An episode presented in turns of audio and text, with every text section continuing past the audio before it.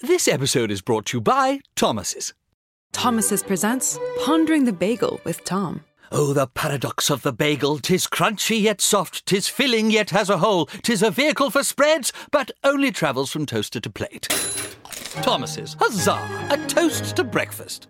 Welcome to Dissect, long form musical analysis broken into short, digestible episodes. I'm your host, Cole Cuchna.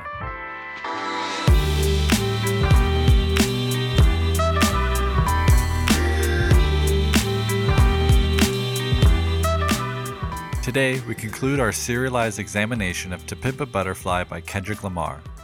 Because today's show will likely remain at the top of the Dissect feed for a while, I'd advise any new listeners to begin with the first episode of Season 1. Today's episode is full of spoilers, and because we're not examining any one particular track, our structure is going to veer slightly from the norm. First, we're going to take a broad overview of the album, just to get the full aural spectrum back into our ears. Then we'll finish our analysis of the longer dramatic poem that concludes the album.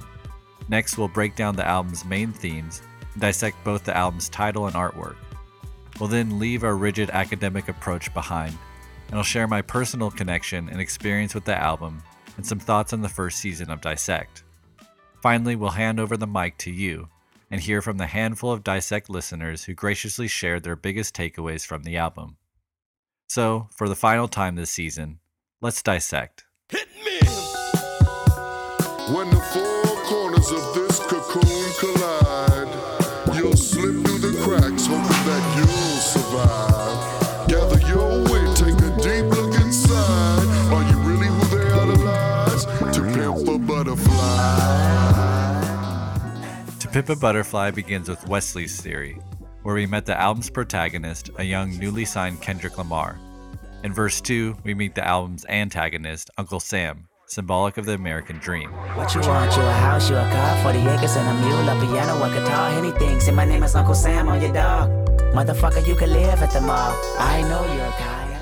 On the album's next song, For Free, Kendrick rails against Uncle Sam, refusing to be pimped without adequate compensation. As we know, it's a price Uncle Sam can easily afford. This dick ain't free. You looking at me like it ain't a receipt, like I never made ends meet, eating your leftovers and raw meat. This dick ain't free. Living in captivity, raised my cap salary, celery, telling me green is all I need. Evidently, all I seen was spam and raw sardines. On King Kunta, Kendrick returns to Compton to gloat, proclaiming himself king to all his enemies and contemporary rap peers. Because he's being pimped by the industry, we know that while he feels like a king, He's being controlled like a slave. Bitch, where you and I was walking. Now I run a game, got the whole world talking. King Kunta, everybody wanna cut the legs off him. Kunta, black man taking no losses. Oh yeah. Bitch, where you and I was walking. Now I run a game, got the whole world talking. King Kunta. The album continues with Institutionalized, a song in which Kendrick grows frustrated with his Compton homies' behavior at the BET Awards. He realizes that despite his success, he can't take the hood out the homie he can't overnight change the mentality bred by being raised in the streets of Compton.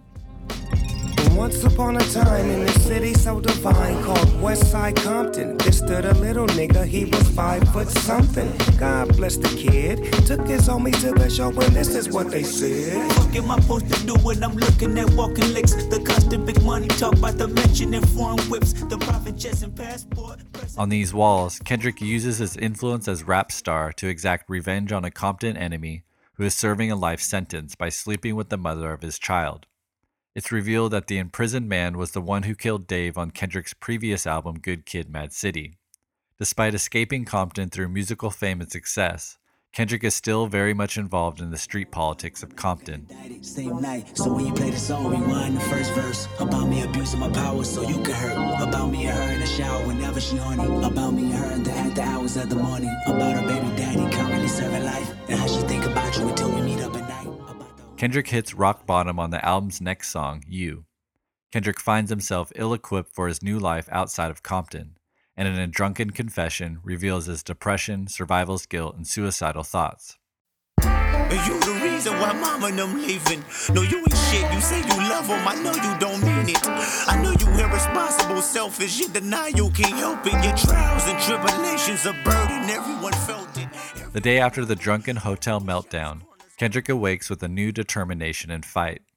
Drawing on the black community's historic strength in the face of adversity, Kendrick seems determined to battle his own demons.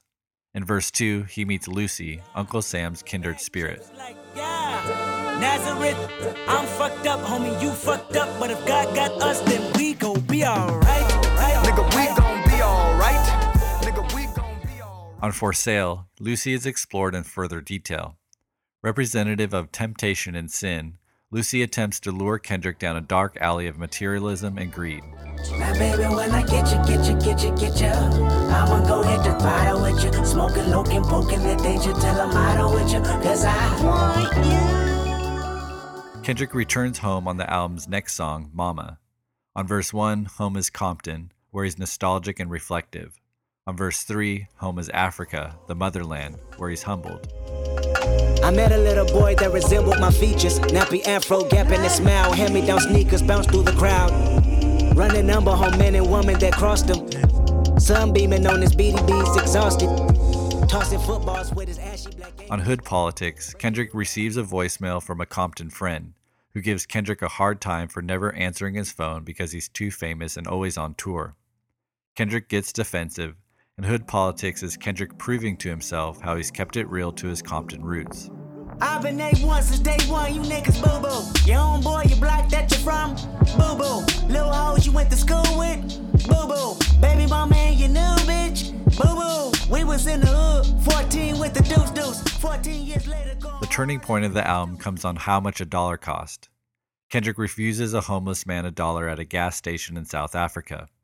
The man reveals himself as God, and the experience sets Kendrick on a new path. The choir that spoke the word, the Holy Spirit, the nerve of Nazareth. And I tell you just how much a dollar cost. The price of having a spot in heaven. Embrace your loss. I am God. Embracing his leadership role, Kendrick shares with his community the lessons he's learned in Africa. On complexion, he denounces colorism and preaches acceptance of all shades of skin. Complexion. Two step, two step. Complexion don't mean a thing. This is solo live, live. Ooh. On The Blacker the Berry, Kendrick admits feelings of hypocrisy for preaching unity within the black community while still being involved in black on black gang violence in the streets of Compton. Or watch BT cause urban support is important. So why did I weep when Trayvon Martin was in the street? When gang banging make me kill a nigga blacker than me. Hypocrite. On You Ain't Gotta Lie, Mama Said, Kendrick preaches self acceptance and authenticity. He urges his community to drop their imitation, quote unquote, street persona and just be themselves. You ain't gotta lie to kick it, my nigga. You ain't gotta lie. You ain't gotta lie. You ain't gotta lie to kick it, my nigga. You ain't gotta try so hard. The album reaches its narrative conclusion with the song I. Kendrick performs in front of his hometown of Compton a song about loving yourself despite your flaws. When a fight breaks out in the crowd, a metaphor for black on black gang violence, Kendrick puts an end to the scuffle by reciting an empowering speech redefining the N word. Listen, N E G U S. Description Black Emperor, King Ruler. Now let me finish. The history books overlooked the word and hide it. America tried to make it to a house divided. The homies don't recognize we've been using it wrong. So I'ma break it down and put my game in a song. N E G U S. Say it with me. Or say no more. Black stars can come and get me. Take it from Oprah Winfrey. Tell her she right on time. Kendrick Lamar, by far, realest negus alive. Finally, on Mortal Man, Kendrick questions his new leadership role and asks his listeners to question themselves and their loyalty to him. Still a fan.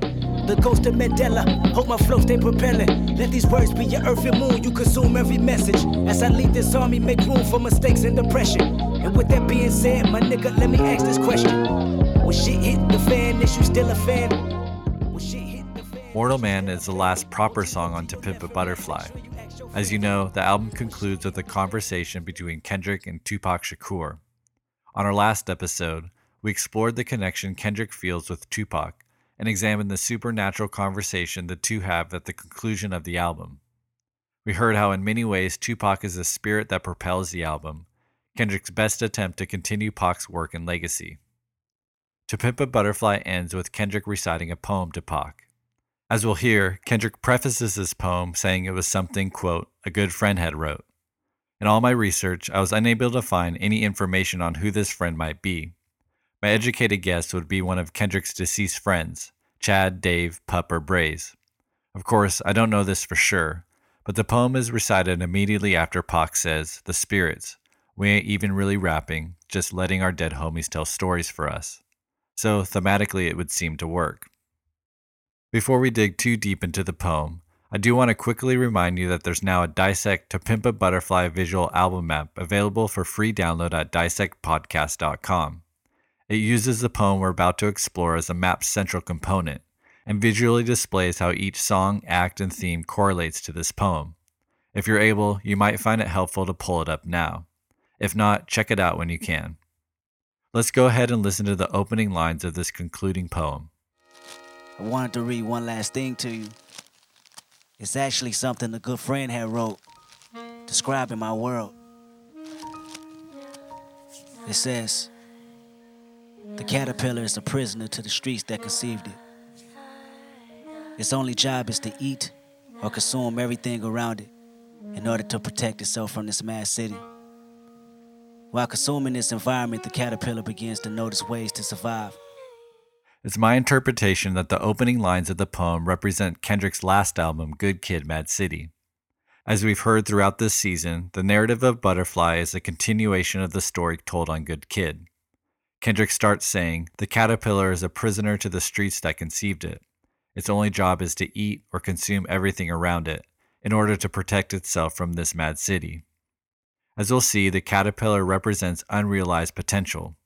The caterpillar, or folks like Kendrick raised in a mad city like Compton, adapting to its environment is necessary to protect itself from the dangers of street life. You join a gang for protection against other gangs. You buy a gun for protection against others with guns. Influenced by his friends and environment, 16 year old Kendrick got caught up in street politics that resulted in his friend Dave being shot and killed on Good Kid, Mad City. The conclusion of that album found Kendrick surviving this world through music, God, and self acceptance. This conclusion correlates with the line, quote, while consuming its environment, the caterpillar begins to notice ways to survive. The next line of the poem is a pivot from which Good Kid ends and Butterfly begins. It reads, One thing it notices how much the world shuns him, but praises the butterfly. The butterfly represents the talent, the thoughtfulness, and the beauty within the caterpillar. Kendrick discovered glimpses of the butterfly within him at the end of Good Kid. Despite being shunned by society for being poor and black, Kendrick's talent allowed for his physical escape from Compton through music at the conclusion of the album. It's at this point in Kendrick's story that To Pimp a Butterfly begins. A young, fresh off a record deal Kendrick Lamar is introduced on Butterfly's first track, Wesley's Theory. When I get signed, homie, I'm acting fool. Hit the dance floor, strobe lights in the room. Your little secretary bitch for the homies. Blue eyed devil with a fat ass monkey. I'ma buy a brand new cutty on Vows. Truck the hood up two times, do slow. Platinum on everything, platinum on wedding ring. Married to the game and a bad bitch shows. When I get signed, homie, I'ma buy a strap. Straight from the CIA, set it on my lap. Take a few M16s to the hood. Pass them all out on the block, what's good? Kendrick's sentiments here are much different than the heartful sentiments displayed at the conclusion of Good Kid. While Kendrick physically escaped Compton, mentally he's still trapped. This change of attitude is explained as the poem continues. One thing you notice is how much the world shuns him, but praises the butterfly. The butterfly represents the talent, the thoughtfulness, and the beauty within the caterpillar. But having a harsh outlook on life, the caterpillar sees the butterfly as weak and figures out a way to pimp it to his own benefits. Indeed, Kendrick pimps the butterfly or talent within for his own selfish benefits. As you'll remember, Act 1, named Pimp by Consumption, and comprised of Wesley's Theory, For Free, and King Kunta, displayed the ways Kendrick used his talent for selfish materialism and ego driven assaults on those around him. He meets the album's antagonist, Uncle Sam, the American dream incarnate, who looks to exploit Kendrick's talent for financial prosperity. By demanding compensation for his talent, Kendrick feels empowered despite falling into Uncle Sam's traps. As the poem continues, we enter Act 2, Cocooned. Already surrounded by this mad city, the caterpillar goes to work on the cocoon, which institutionalizes him. He can no longer see past his own thoughts. He's trapped. In Act 2, we heard the various ways Kendrick was trapped by a short sightedness on institutionalized, by hood politics and selfishness on these walls, and by depression and survival's guilt on you. Act 2 represents Kendrick at rock bottom. The poem continues as we enter Act 3, titled Emerging Wings. While trapped inside these walls, certain ideas take root, such as going home and bringing back new concepts to this mad city. The result? Wings begin to emerge, breaking the cycle of feeling stagnant. With a devil on one shoulder and an angel on the other, Kendrick works towards inner peace, finding purpose, and reconciling his past with his present on Act 3. On All Right, he gets a glimpse of the strength and determination found within. On For Sale, he meets Lucy, short for Lucifer, attempts to lure the emotionally vulnerable Kendrick with riches in exchange for his soul. On Mama, he visits South Africa and is humbled by what he sees. He begins to discover more about himself through a connection with his African heritage, getting closer to embracing himself, flaws and all.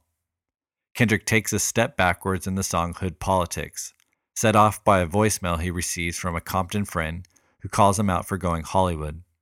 He aggressively attempts to convince himself he hasn't changed. That aggression carries over into how much a dollar cost, where an experience with God at a gas station in South Africa once and for all humbles Kendrick and sets them on a new path of leadership. The poem continues as we enter Act 4 The Butterfly Sheds Light. Finally free, the butterfly sheds light on situations that the caterpillar never considered, ending the internal struggle. Although the butterfly and caterpillar are completely different, they are one and the same. Kendrick was granted an opportunity to emerge from the cocoon of a harsh Compton environment, and he uses his knowledge gained through his experience to teach his community ways to beat the system so they too might escape their own internal struggle. Kendrick does this through preaching self acceptance on complexion, calling out the hypocrisy of black on black violence on the blacker the berry, and encouraging authenticity over the charade of cool on You Ain't Gotta Lie. Kendrick's metamorphosis is crystallized on I, where he's able to unabashedly exclaim, I love myself, in front of his hometown of Compton. In using his influence for the betterment of his community, not personal gain or profit, Kendrick comes full circle, defeating Uncle Sam, Lucy, and his inner demons. The prostitute becomes pimp, the slave becomes master, the caterpillar becomes butterfly. And I hated the word role model. But you can't run from it. Like I hmm. said, when I went out to these shows and I seen these kids saying, We live by your music and what you're talking about, that's something that you gotta accept.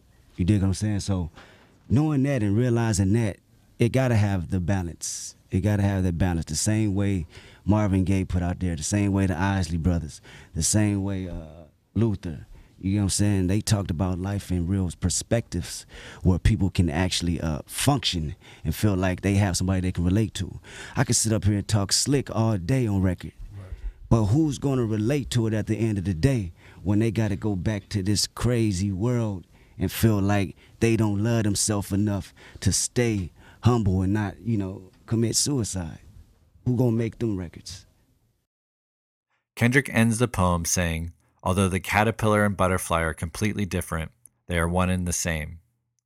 This statement crystallizes what I've named the contrasting duality theme, expressed in various guises throughout the album, with implications of good versus evil, exploitation versus nurturance, innocence versus maturation.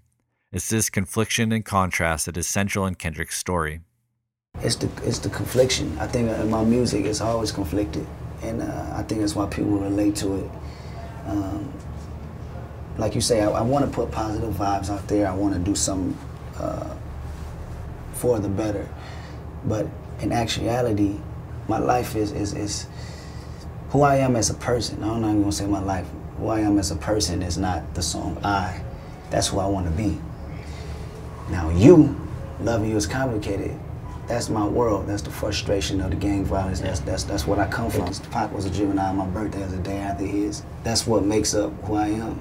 And and in my in my album, the confliction of today is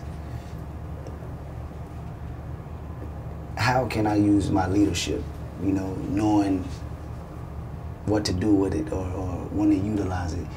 You know, for better or for worse. That's the confliction you know, because you, you, you come from this place of, of, negativity and you come from this place of not having nothing or following the people you look up to, and now you're taking the lead from thousands of people around the world.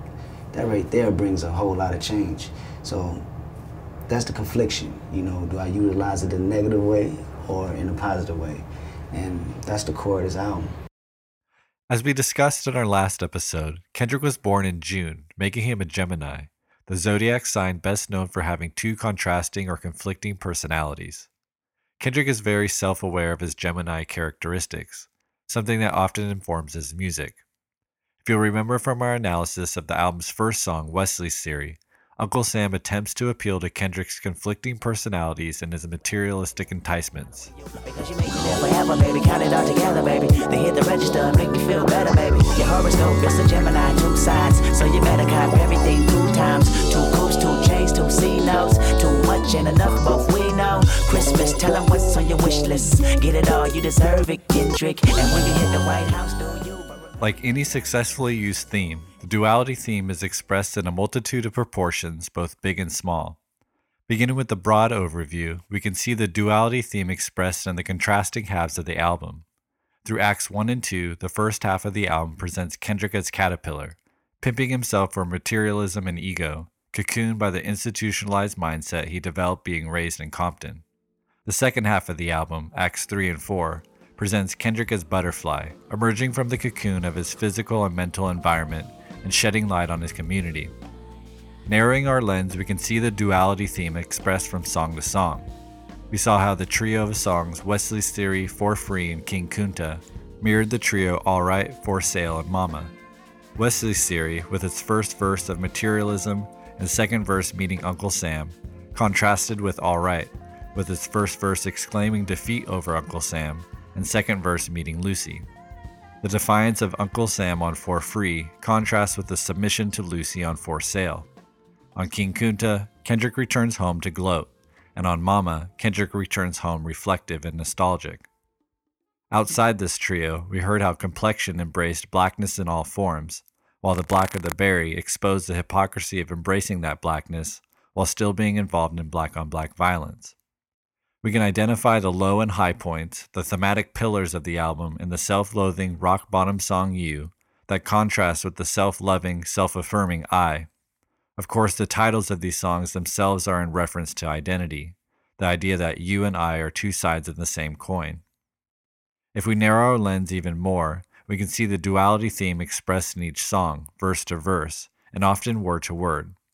The album opens with the sample of Boris Gardiner's Every N Word is a Star. The juxtaposition between the poison potency of the N word and the word star is reminiscent of the contrast between the words pimp and butterfly. On one hand, we can interpret this phrase positively that inside each human being, specifically African Americans, there is a star, a potential for greatness. On the other hand, if we imagine Uncle Sam saying the phrase, we can interpret it as having exploitative connotations, that inside each human being, specifically African Americans and their experience, there is potential for exploitation. On For Free, Kendrick claims this dick ain't free. Ain't free can be interpreted as not free, demanding compensation for his talent from Uncle Sam, or not free, meaning restricted, shackled, or controlled by Uncle Sam, as he's ultimately the one writing the checks.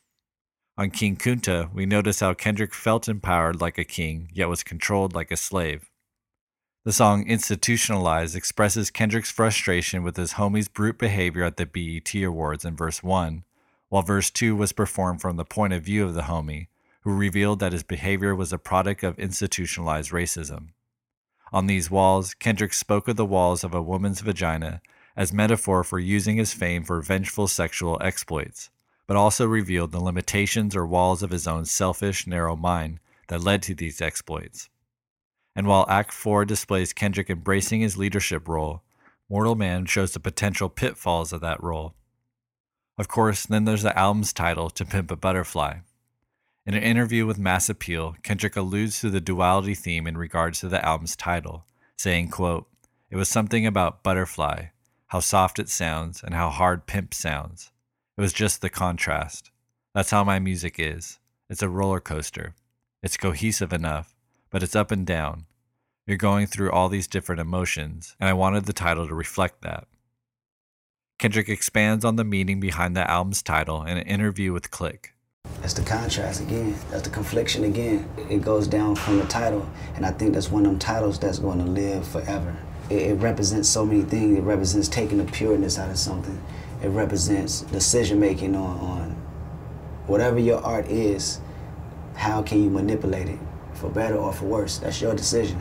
And these are the two things that I, I, I was juggling in, in making this record, or you know, the record being about how can I not be pimped in the system, you know, as far as my art and deteriorating it, and how can I pimp my own celebrity uh, for the better of my community or for the better of the world, or how can I be selfish and take advantage of it and just say, you know what, fuck everything, you know, it's all about me. I'm finna get these chains, I'm finna get this jewelry, I'm finna get these clothes, the women, the cars, and, and yeah, I'm, I'm pimping it like that you know, but it's a decision that I left hanging on the album.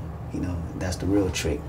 You know, it has undertone of what I want to do, but it never says what I'm going to do because I may not feel the way I felt yesterday. As we just heard, Kendrick implies a duality theme to the verb pimp.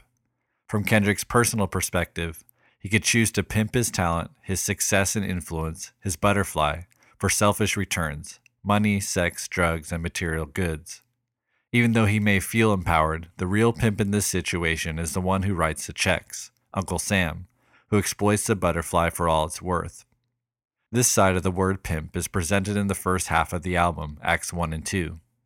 On the other hand, Kendrick could pimp his talent and influence for good, to denounce sin and temptation, and uplift his community by using his experience outside of Compton to teach self respect unification, and authenticity. Here, Kendrick becomes the pimp and fully realizes the transformation from caterpillar to butterfly. This is represented in the album's second half through Acts 3 and 4. If we widen our lens, we can view the album title as general representation of the black experience in America. Cocooned by their environment, institutional racism, and historic oppression, many black men and women seem destined to remain caterpillars, their potential tragically unrealized. If they do make it out, Uncle Sam is there to exploit their struggle and stunt their full transformation into Butterfly. The album's narrative is Kendrick's best attempt to educate his community, show them a way to side skirt the expectations and exploitations through authenticity, acceptance, and God. If we widen our lens even further, the meaning behind To Pimp a Butterfly asks a very poignant question about the human experience. It challenges us to evaluate our own life, to ask ourselves Am I the pimp or am I being pimped? Am I fully realizing my own potential? What walls are keeping me cocooned? What's my Lucy, my vices? How am I using my own influence? For selfish returns or to advance humanity in a positive direction, however large or small? Am I the change I'd like to see in the world? Am I caterpillar or am I butterfly? People don't like to look themselves in the mirror. That's the hardest thing to do. You know, it's, it's to critique yourself rather than point the finger. You know, and, and everybody hates change. So to actually do that and say, I'm wrong in a lot of areas, I look at myself in the mirror and I'm saying I'm wrong in a lot of areas, that takes a lot of willpower. You dig what I'm saying? So it start with self first. Another place the duality theme appears is on the album's cover art. I assume you've probably seen it at some point, but if not, it depicts a mob of Kendrick's real friends from Compton posing in front of the White House. Nearly every person has either a stack of money or alcohol bottle in their hand. Beneath them is an older white judge laying knocked out or deceased on the ground, with X's over his eyes. Kendrick is in the center of them all, shirtless and holding a baby. If you didn't know what he looked like, you wouldn't be able to distinguish Kendrick from the others. In interviews, Kendrick breaks down the meaning behind the album art. What was the impetus for that for that White House cover? Because that's a statement just it's in several. itself. It's several meanings actually. It's several meanings. Um, one of the meanings is Wesley Theory. You know that that that that song inspired that cover. Um, for me personally, it's, it's going back to the neighborhood and taking the, the folks that haven't seen nothing and taking them around the world, mm-hmm. whether the you know, whether you want to call them ignorant or not. Mm-hmm. They need to see these things, you know, mm-hmm. whether it's the White House, whether it's Africa, whether you know it's, it's London, you know, Robben Island. Exactly. You know, they need to see these things, and, and that's one explanation for it. It gets a little deeper. Tell us about the album cover. Yeah, the album cover. It's, it's, it, it's me and my homeboys in front of the White House. It's really taking, you know, people from my neighborhood and taking them around the world and letting them see things that I've experienced. Everybody in that in that picture is is family, friends. Yeah, it's one of the homies' kids, the people I grew up with since elementary, all the way up to now, you know. So a lot of individuals that I talk about in Good Kid, Mad City is, is on this cover. So it all spins around full circle when you really uh, digest it. And who's that laid out on the ground down there? That's a judge laid out on the ground. You look at these individuals and you know you, look at them as bad people or um, a menace, menace to society, but they're actually good people, you know, just a product of their environment. And the one person that always represent their not lives negatively is the judge. you know, only God can judge these individuals right here. Not no one with a gavel, you know, handing out football numbers of years and not giving these kids uh, a chance at life. Every nigga's a star. It represents the album. It represents how I felt when I first got signed. You know, Wesley's theory. That's the first initial state. You know, you, you get money, you, you feel like this. But overall, in general, it represents those without money, you know, of my color that's rich in spirit. You know, you don't you don't need dollars to to uh, feel like you, you you have a place in the world. You know, as as the album goes to, to 10, 11, 12 tracks, that's what it represents. The first half is a little bit ignorant, you know, because that's, that's you know how I was brought up. You know, so as I see the world, it ain't really about the money. It's about how rich you are in spirit. Kendrick references the album's opening track, Wesley's Theory, as partial inspiration for the album art. Let's go ahead and listen to the clip he's referring to, keeping in mind the verse is written from Kendrick the Caterpillar, who adolescently recites a laundry list of things he'd like to do once he signs a record deal. When I get signed on me, I'ma buy a strap. Straight from the CIA, set it on my lap. Take a few M16s to the hood. Pass them all out on the block, what's good? I'ma put the Compton swap meet by the White House. Republican run up, get socked out. Hit the press with a Cuban link on my neck. Uneducated, but I got a million dollar check like that. Kendrick also references the White House in a similar fashion on the introduction of the song Institutionalized, where he fantasizes about what he'd do if he were president.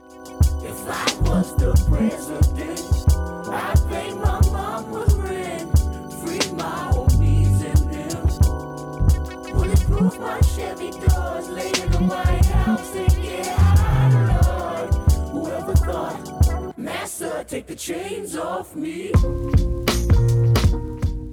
The imagery of rebellion is also alluded to in Kendrick's conversation with Tupac at the end of the album. The ground is going to open up and swallow the evil. Right. That's how I see it. My word is born. I see, and the ground is the symbol for the poor people. Right. The poor people is gonna open up this whole world and swallow up the rich people. Cause the rich people gonna be so fat and, and uh, they're gonna be so appetizing. You know what I'm saying? Wealthy, appetizing. The poor gonna be so poor and hungry. Right. You know what I'm saying? It's gonna be like, you know what I'm saying? It's gonna be. Between Wesley's theory, institutionalized, and the Pac statement, we can start to piece together an interpretation of the cover as portrait of the album's first half, the caterpillar or quote unquote ignorant half, as well as a depiction of the ground Tupac speaks of, in Kendrick's fantasy of moving the Compton swap meet to the White House. Both the judge and the White House can be viewed as the perpetrators of the systemic racism that created and continued to perpetuate many of the black community's obstacles in achieving the American dream. While the cover displays a physical defeat over the judge, the homies haven't yet overcome their institutionalized mindset. On the song Institutionalized, Kendrick fantasizes himself as president, and all he can think to do with that power is pay his mama's rent, free his homies from jail, bulletproof his car, and smoke weed. The cover art reflects these short sighted fantasies, as all the men are holding alcohol and money, and generally acting a fool. Also, the few women included in the photo are blocked by alcohol bottles or gang signs, perhaps representative of the disrespect or lack of priority shown to women by certain members of the black community. It seems that Kendrick is implying that a violent revolution is an incomplete one. Like the story told on To Pimp a Butterfly, these individuals need a spiritual revolution to truly escape the real prison created by systemic racism and oppression, the prison of their own mind. The more optimistic or butterfly interpretation of the album cover is one Kendrick explains in his interviews. While they may be poor and disenfranchised, Kendrick's homies are rich in spirit. Knowing the history behind places like Compton and the generational oppression the black community has faced, we can look past the alcohol and money and see the butterfly within all these men. Like the song I, Kendrick here is using his influence to share his worldly experience with those who haven't had his same good fortune. He doesn't separate or distinguish himself from them, he's among them. In a few episodes this season, we quoted Kendrick saying, I'm not speaking to the community or of the community, I am the community. The album cover seems to be the visual depiction of this statement. Of course, Kendrick holds a baby, symbolic of the future. Taking Kendrick's lead, his community will overcome conflict through self acceptance and unity among black men and women, regardless of gang affiliation. In this way, the judge on the ground becomes not an act of violence, but as a symbolic defeat through self respect and unification. And the White House becomes not a symbol of oppression, but of empowerment, implying that the black community is as American as the whitest Midwest community and just as deserving of opportunity. As we wrap up our analysis of To Pimp a Butterfly, I suppose a fair examination wouldn't be complete without a bit of criticism. So, here's my critique of the album. Yeah, I got nothing. Because here are my thoughts on criticism. Sometimes art doesn't need it, and frankly, I don't have time to criticize. We already give too little of our time to art as it is. I'd rather not waste that time on critiquing. If it's something created with honesty, let's meet it with respect and openness. Let's let it say what it has to say without judgment. If it resonates, beautiful. If not, let's respectfully move on. And I guess this is as good a segue as any to move into a more personal space regarding this album. From day one, I attempted to approach To Pimp a Butterfly without any predetermination. Like all great art, this album could be viewed through any number of subjective lenses. You could approach it purely from representing the black experience in America, from its place in the pantheon of black music, from its place in the history of the concept album, from the perspective of the contemporary Black Lives Matter movement and racial tension in America. The possibilities are truly endless. My approach was a little more generic. I wanted to be as weightless as possible, allowing the album to push me whichever way it wanted. I wanted to stay out of my own way, to be of service to the album, and let it navigate to whatever destination it had in mind. But now I'd like to leave that behind. In lieu of a season finale conclusion segment, which I ultimately deemed a bit redundant on the heels of a 12 hour analysis of a single album, I've decided instead to close with my personal takeaways from the album and a little backstory about the creation of this podcast. I started Dissect because, like many of us, I found myself constantly scrolling and swiping my days away. With access to an infinite amount of content at my fingertips, I found myself spending too little time consuming too many things. Over time, this began to feel disrespectful, especially to artists who, in this age of overconsumption, still choose to craft incredibly detailed, honest, and thoughtful pieces of art. I wanted to create a structure that would force me to spend months with a piece of art, to extract as much as I could from something, rather than consuming it casually and swiping on. I also wanted to be realistic about our new consumption habits, thus, the idea of breaking long form analysis into short, digestible episodes. It's amazing what can happen when we commit ourselves to a great piece of art. If you made it through this entire season, you've dedicated nearly 12 hours of your life to an analysis on a single work, plus the countless hours I'm sure you spent listening to the album. Imagine sitting in front of a piece of art at a museum for 12 hours, just sitting, thinking, letting it give everything it had to give, letting yourself give everything you had to give to it. It'd be hard to walk away from the experience unchanged as a person. And now that I'm walking away from To Pimp a Butterfly, at least in an in depth analytical sense, I can honestly say I'll be walking away a changed person. It allowed me to experience life through someone whose upbringing was completely different from my own. It made me understand more about the black experience in America, about the underbelly of fame and success, about the invincibility of our human spirit. It forced me to honestly assess how I view others and revealed to me my own cultural biases and prejudice that I wasn't fully aware of. It forced me to prioritize what's important in my own life, question whether I'm being pimped, question whether I'm nurturing my own butterfly to its fullest potential, question whether I'm using my influence in the most positive, impactful way possible. But more than that, it made me realize that while I may come from white suburbia, I can still relate, understand, and connect with people that don't look, talk, think, or act the way I do. As Kendrick says to conclude the album, although the caterpillar and butterfly are completely different, they are one and the same. Despite proximity, political views, religion, race, class, or any other potential division, we're human first, and we all feel the same human emotions. Because emotions aren't exclusive. The same hurt you feel, I feel. Joy or anger or frustration, we all experience these things the same way. And it's around these human commonalities that we can unite. Empathy is essential, but it's just the bridge to taking action, and I'm doing my best to cross that bridge every day. I'd like to share with you now something I wrote for the very first episode of the season that ended up on the cutting room floor. Looking back at it now, it represents a kind of full circle moment for me.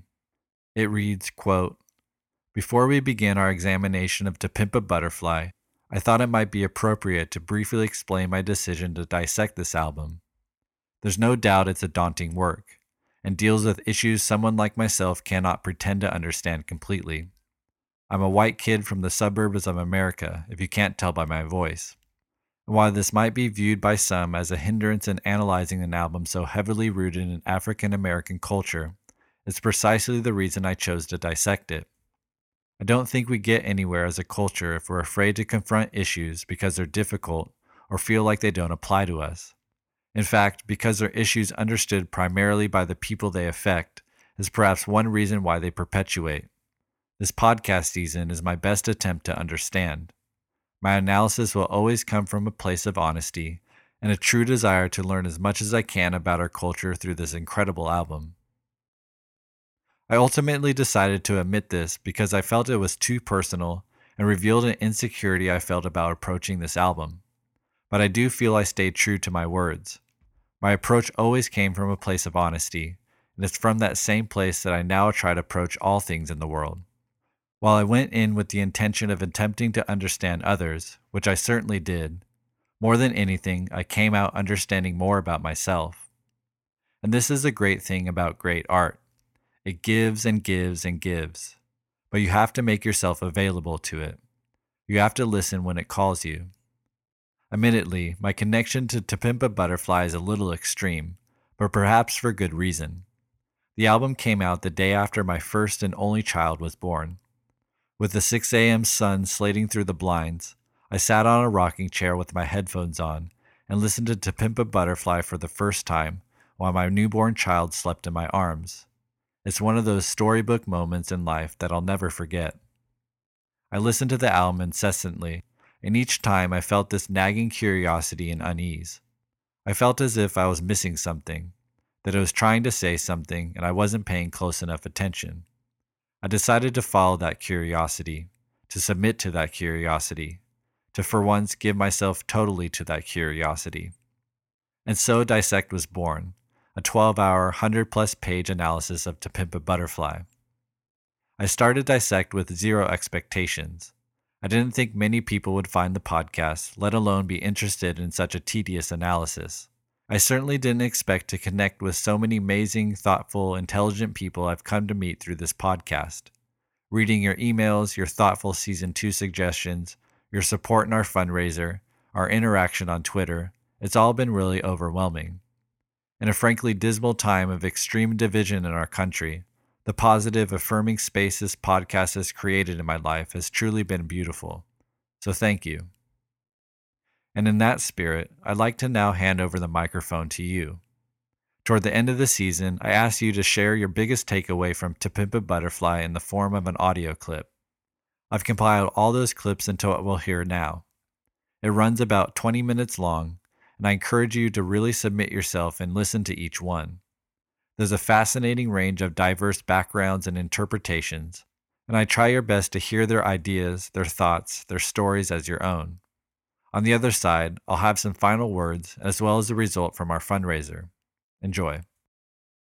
Yo, what's up? It's Juan Leon uh, from San Francisco, California, originally from Pasadena, uh, neighboring to LA. So sim- uh, I lived in a hood pretty similar to what Kendrick had to deal with as a youngster.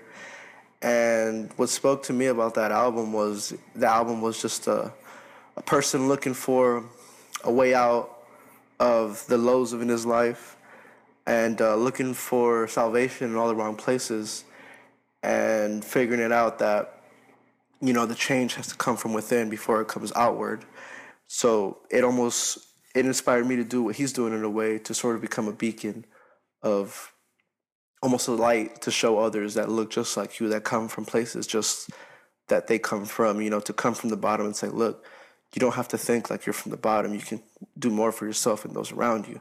It just has to start within yourself. You have to want more and know what more is. And it's achievable but you just have to believe that it's achievable My biggest takeaway from To Pimp a Butterfly is the song I, because despite all the suffering and oppression discussed on this album, Kendrick finds a way to inspire people to love themselves and rise above negativity through this beautiful, emotional, uplifting song. This album would not be the complete masterpiece that it is without this track. In one song, he finds a way to educate people about oppression and at the same time inspire people to love themselves for the exact way that they were born. My name is Reed Blue, and I live in Nashville, Tennessee. Um, I started listening to Dissect um, right whenever I moved to Nashville, and uh, you know, when you move to a new city, it's there's sort of that fresh start sort of vibe.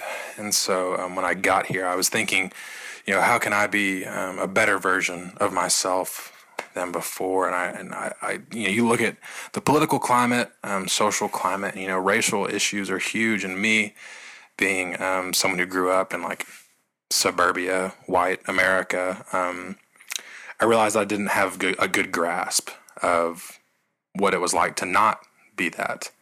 And so Dissect has taught me a lot about empathy and not just listening to, to Pimp a Butterfly um, in someone else's shoes, um, but it's sort of given me, at least, uh, a toolbox a toolbox by which um, to think about things um, from someone else's point of view, and for that I am um, forever grateful. The podcast Dissect and their season on To Pimp a Butterfly has educated me in the past few months about the art of rap and has connected me more deeply to the African American experience. I've heard it said what really changes people's opinions are stories because it's the emotion, soul, and life that really light a fire in us. With the help of Dissect's tedious analysis, I have heard the depths of emotion, soul, and life Lamar wants his audience to feel. In all honesty, the empathy this podcast bestowed me with helped me become less racist, helped me see all African Americans as more completely human, as hard as that is to admit. Thank you for helping me deeply appreciate this art and become a better, humbler person.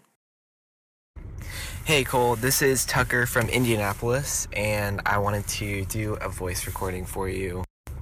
I'd, I'd say that when I first heard Kendrick Lamar, the, his first song I heard was um, Backseat Freestyle, and I immediately wrote him off as a rapper. I was like, who is this crude, obscene person? And I think when To Pimp a Butterfly released, uh, my like viewpoints had kind of changed a little bit.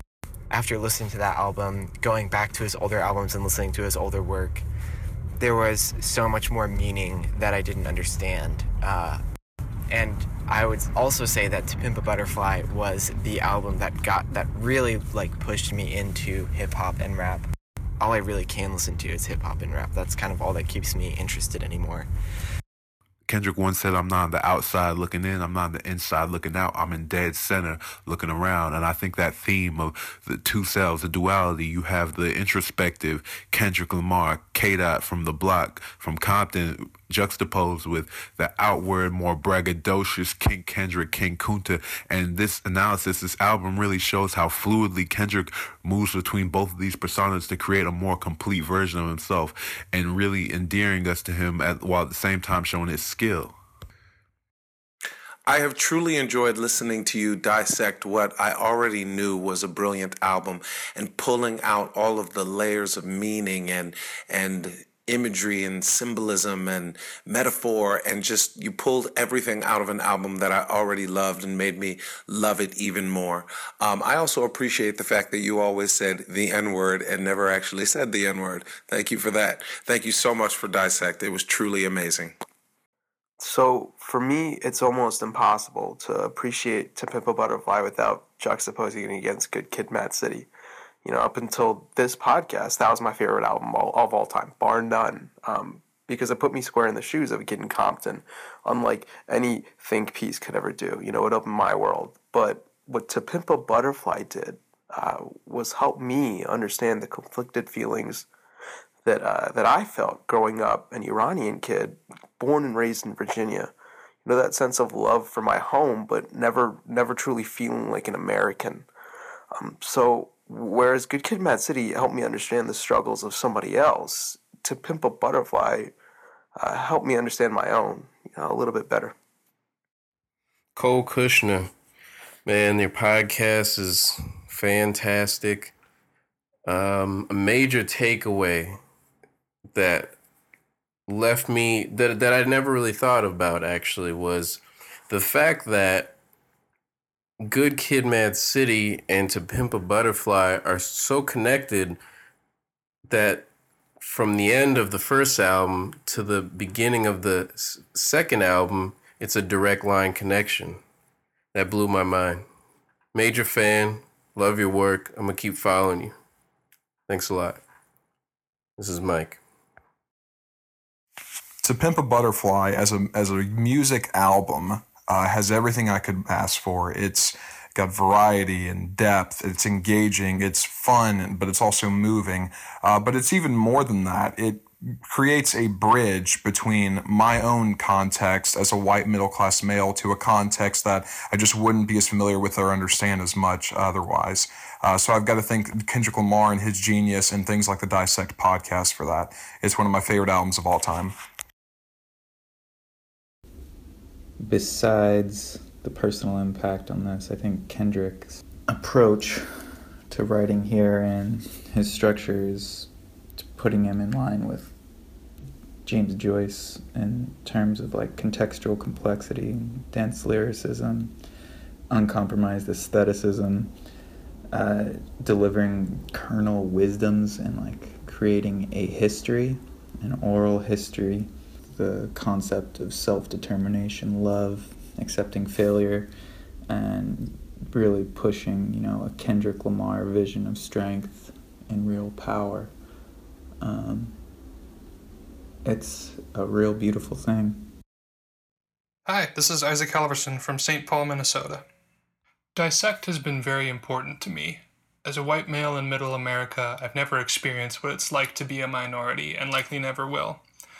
The best way I know to understand the experience of others is to listen to them. Before Dissect, I'd listened to Kendrick Lamar's music, but the show has helped me understand it in a way I couldn't before. Music has an ability to convey ideas better than simple speech, and I'm grateful that Cole has taken the time to unpack everything into Pimp a Butterfly for us. I listened to Tip of a Butterfly every day the week it came out, um, and I, I continue to listen to it. And I think part of the reason I do is the same reason I, I watch all my favorite movies over and over again. Um, it's just a cine- it's a cinematic album, and I, I've never really listened to anything else like it. Uh, yeah, it's great. Favorite album of all time. To Pimp a Butterfly was an amazing album. I did not know this was an amazing album until I listened to Dissect podcast. In my opinion, it is ranking among one of the greatest albums of all time. It is a beautifully crafted concept album that can only be topped by Kendrick himself. How's it going, Cole and fellow Dissect listeners? Um, I've been rocking with Kendrick since Overly Dedicated. I think since Good Kid, Mad City, he's been in contention for the greatest hip hop artist of all time. That's just my opinion. Um, and honestly, after listening to Dissect, I have to say that To Pimp a Butterfly is my favorite hip hop album of all time. Again, I thought it was great the first few times I listened to it, but after hearing your opinion on it and hearing the depth and time and effort that went into this album, I really haven't heard any other hip hop albums that can compete with it. Uh, so thank you for changing my mind on that and, and swaying my opinion. I can truly say that I live by Kendrick Lamar's words because the man is so insightful and he truly displays something more. He displays a message that we don't hear too often in hip hop. You know, when I think of hip hop, I was raised listening to a lot of Tupac, Biggie, a lot of old school rap. And Kendrick Lamar reflects that. So for someone like me, I truly connect with Kendrick Lamar. And even bigger, his message. Hey, what's up? The one thing that um I guess I took from To Pimp a Butterfly after thoroughly listening um, with the help of this podcast is that there is always room for growth. Uh, that we're always gonna have the ups, the downs, the in betweens in life, but there's always room for growth, and is and growth is for anybody. Um, and To Pimp a Butterfly is like a major, major show of that, and uh, I think that's the one thing that I did take. Hey Cole, this is Joseph in Taipei City, Taiwan. Um, something I value in great art is its ability to transcend something that's very specific and turn it into a very universal experience. And that's something I definitely see in To Pimp a Butterfly. Um, it's grounded in his experiences, but it's so masterfully communicated that it never feels closed to someone like me who didn't grow up in Compton or like enjoy or, or experience his level of fame. Um, the joy, the exuberance of King Kunta, the, the lens of depression and you, the affirmation of all right, and um, the the omnipresent question of how to not only survive in the the complex web of American history, but how to carve out and create a, a meaningful position within it is something that I think is very relatable while staying very honest to Kendrick's own um, experiences and struggles. My name is Sam Jean Baptiste from Cranston, Rhode Island. My two biggest takeaways from this season of Dissect, as we've delved into the lyrics of Kendrick Lamar, is that first, I can be proud of who I am and in my full blackness that my skin color is not defective and that I can be proud of the struggles of my ancestors and keep fighting in this face of oppression. And two, that I must have empathy towards those I don't understand. And I've been teaching this to my students as I even let them listen to the episode that is important for us to seek to understand those we don't necessarily agree with. That, I believe, will help us heal as a nation. Thanks for this podcast. It's been great. To Pimp a Butterfly is a work of unapologetic blackness. It is a score of the historical, social, and political uh, legacy of hip hop, West Coast hip hop, but also the score to the movement happening right now in America and what has always been happening for Black folk.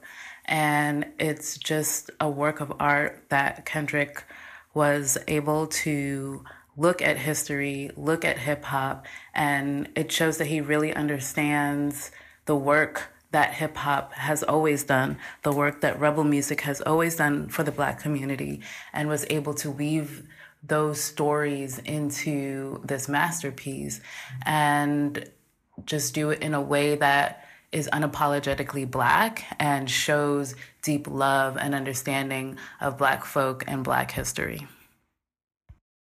Hey, what's up, Dissect? Um, it's hard for me to put into words how much this podcast really means to me. There are very few days that a line from this podcast or from this album will pop up into my mind. Um, like, how much does a dollar cost? And complexion really doesn't mean a thing. It's opened up conversations in the community that I live in, in the school that I teach in. I'm a middle school teacher, um, and the church that I worship in as well. Uh, so all I can say is thank you for doing the legwork on this album, and I feel like it's really gone a way to advance the way that I see the world. To Pimp a Butterfly has had a huge impact on my life in the way that Kendrick brings music, lyrics, and his story all to the forefront of this entire album. Musically, he brings uh, the old in with the new and clashes them together and makes a beautiful sounding album. Uh, lyrically, he takes us through hope, he takes us through despair, and ultimately, he shows us his story, the story of redemption. Uh, I believe we're all on a trek, and we need hope sometimes, and uh, this album is a good way to start.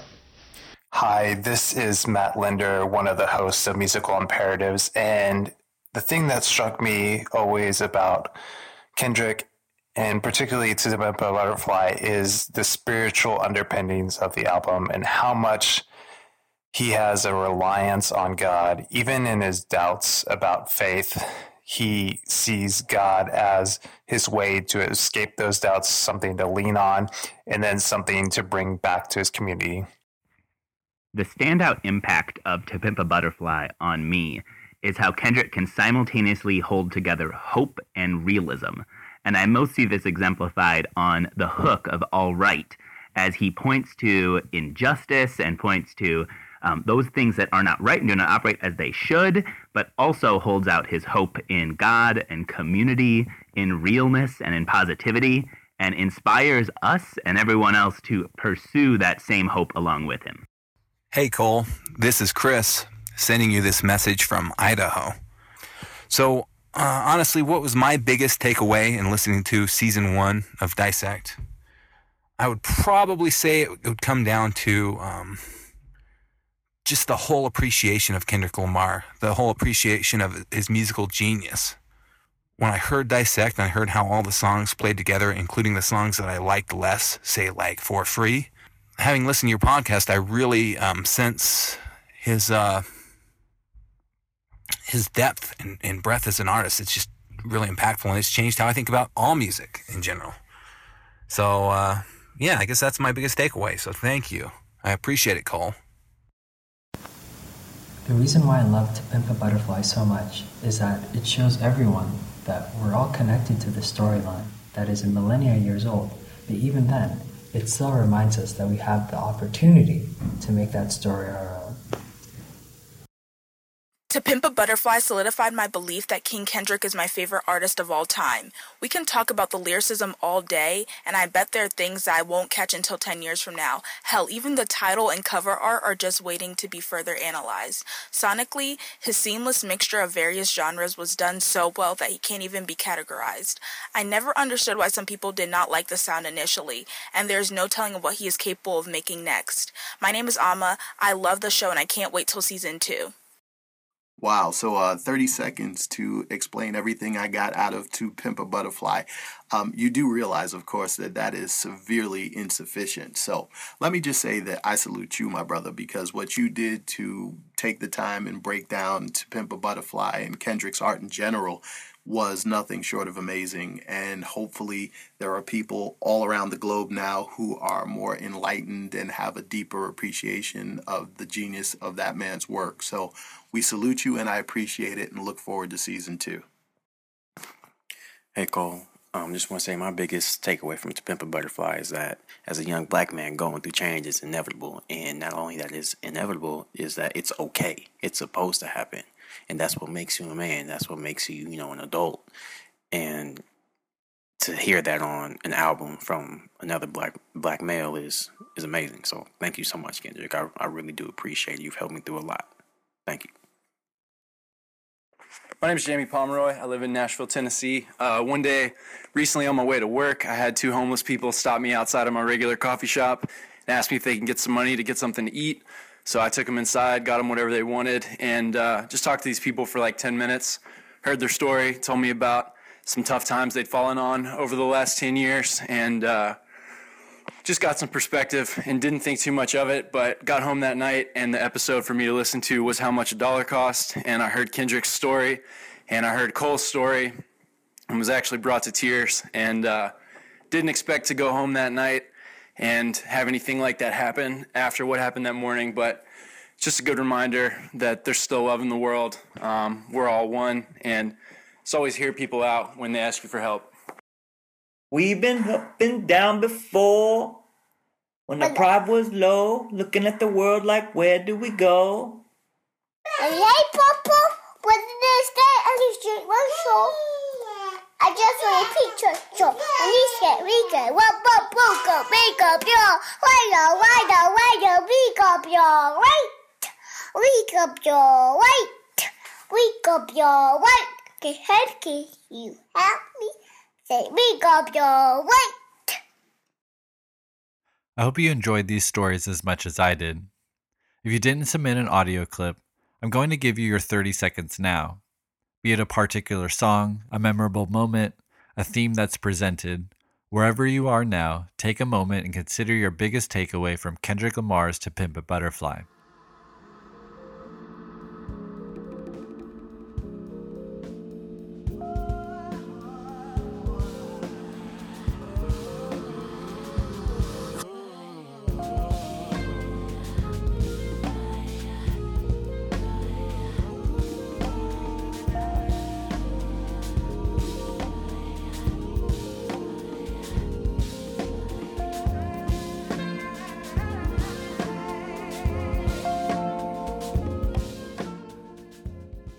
Thank you, everyone. This first season has been a beautiful experience.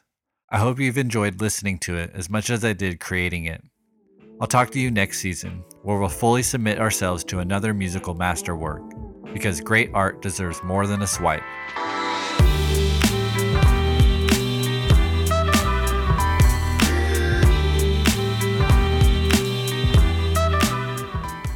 Dissect is written and produced by me. If you've enjoyed Dissect this season, please tell a friend, family member, coworker, or anyone you think might enjoy the show. As I said in the past, there's no team behind this podcast, it's just me, and I can use all the help I can get promoting the show. Oh, and if you haven't already, please rate and review Dissect on iTunes. That really helps too. If you've been following along this season, you know that we've been raising money for the Bicentennial High School Music Program in Compton, California. This is Kendrick Lamar's alma mater, and he's since given them money to keep kids in the studio and off the streets. I couldn't think of a better way to show our appreciation to Kendrick than by contributing in a small way to his cause. I'm very happy to announce that we did exceed our goal of $1,000, raising over $1,500. A huge thank you to all 65 donors. Seriously, it means a lot. Special shouts out to Zan Aronowitz, Ike and Alexis Peters, Daniel Wegner, and Honor Forte for their extra generous contributions. I'll be posting updates about our donation at dissectpodcast.com and through the Dissect newsletter, which you can sign up for on the website. Be sure to sign up for that newsletter when you get a chance, as I'll be sending out bonus content over the break and keeping you up to date about the subject of Season 2. I've also created a small little shop on the website where you can order the To Butterfly album map poster, Dissect t shirts, a Kendrick inspired hat by Riz Apparel, or a signed Season 1 manuscript. Again, you can find those at dissectpodcast.com. I'd like to take a moment now to say thank you to a few people who helped make this podcast possible. A big thanks to City Scout Magazine for allowing me to host the podcast on their network. Check out cityscoutmag.com for all things urban lifestyle. Thank you to my friend and coworker Jake, who let me bounce some initial ideas for the pod off him and gave me feedback on the first few episodes before I launched. Thank you to Ted and everyone at iTunes whose support has taken this podcast to heights I couldn't have imagined. Thanks to Eric and Reed for helping with some social media and outreach earlier in the season. Thanks to Anna, creator of Riz Apparel, who made those awesome Kendrick Levitate hats for our fundraiser. Purchase more of her hats at rizapparel.co. Thanks to Hannah Sellers for her wonderful work on our To Pimp a Butterfly album map. See more of her work at hannahcsellers.com. Thanks to Bureaucratic for letting me use his track for the Dissect theme music. You can hear more of his great stuff at bureaucratic.bandcamp.com. Thanks to my mom, dad, and sister for always supporting everything I do. And a big thank you to my wife and daughter for being the best things that ever happened to me and for letting me spend way too much time on Dissect these past six months. And of course, I'd like to thank you for listening. Seriously, thank you. I'll see you next season. When are we going to understand that we are put on earth to love? That's all it's about. Everybody want to figure out how complicated life is and, and break it down. This is what I truly think. War gonna keep going on, frustration gonna keep going on, anger gonna keep going on, till we finally go back down to the simplest word, love.